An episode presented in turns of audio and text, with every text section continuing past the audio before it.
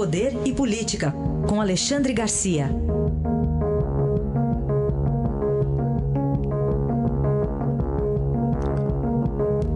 Alexandre, bom dia. Bom dia, Raíssa. Bom dia, Carolina. Olá, bom dia. Alexandre, começamos falando das baixas no Ministério da Economia, posto Ipiranga mais vazio. Pois é, o, o ministro Paulo Guedes chegou a falar em debandada, né?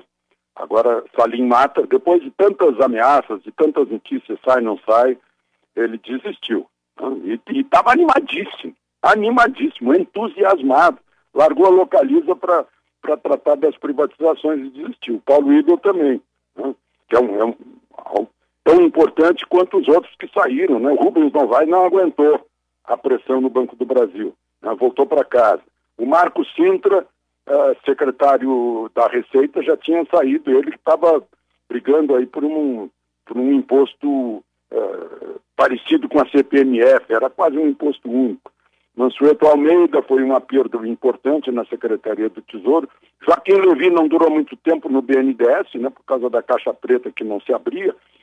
Mas, enfim, uh, o, o que está acontecendo? Pressões, pressões. O Paulo Guedes mesmo conta que um senador ligou para tentar é, aquela, aquela estatal que produz chip para botar em boi na orelha do bovino, estava né? sendo privatizada aqui. O governo federal produzindo chip para a orelha de boi. Né? É, e o senador fazendo pro, é, pressão. O, o Rubens Novaes é, é, notou essa, esse tipo de pressão dentro do Banco do Brasil. Né? São pressores que vêm de, é, de parlamentares que têm os seus, o, o, os seus protegidos, né? E vem também do funcionalismo, principalmente do funcionalismo de alto nível que tem influência no Senado, na Câmara. Né? É, não querem mudanças, o melhor é manter o, status quo. Né? Porque se houver mudança, pode haver julgamento, pode haver reforma administrativa, vai haver menos, menos oportunidades dentro das, da, das estatais, por exemplo. Agora, Paulo Guedes insiste que tem que ser os Correios, a Eletrobras, Toca de Santos e a, e a Pressal Petróleo SA. O chip da orelha do boi também. Alexandre, e o significado da viagem do ex-presidente Michel Temer, aliás, com a presença do próprio presidente hoje em São Paulo, em Cumbica?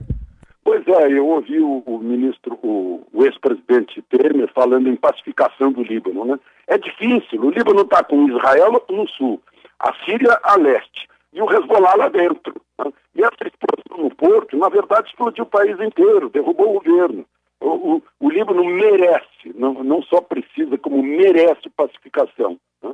E, e, e, eu acho que a gente tem que lembrar também que tem 12 milhões de brasileiros com sangue libanês. Né? Uh, o Brasil tem, tem, tem, um grande papel em relação ao Líbano, tanto quanto a França, que, que, que deu o segundo idioma uh, lá do Líbano. Então, essa missão de Michel Temer, na verdade, ele vai como embaixador extraordinário. Né? Ele vai à frente de uma missão diplomática, assim, não é só para anunciar que vão 4 mil toneladas de arroz, vão chegar de navio, mais os, os, uh, os remédios e tal, artigos de emergência no, em, em, aviões da Força Aérea. Não, é mais do que isso, né? É uma tentativa, pelo menos é uma tentativa. Eu reconheço que vai ser muito difícil. Era isso Obrigado, Alexandre. Até amanhã. Até amanhã.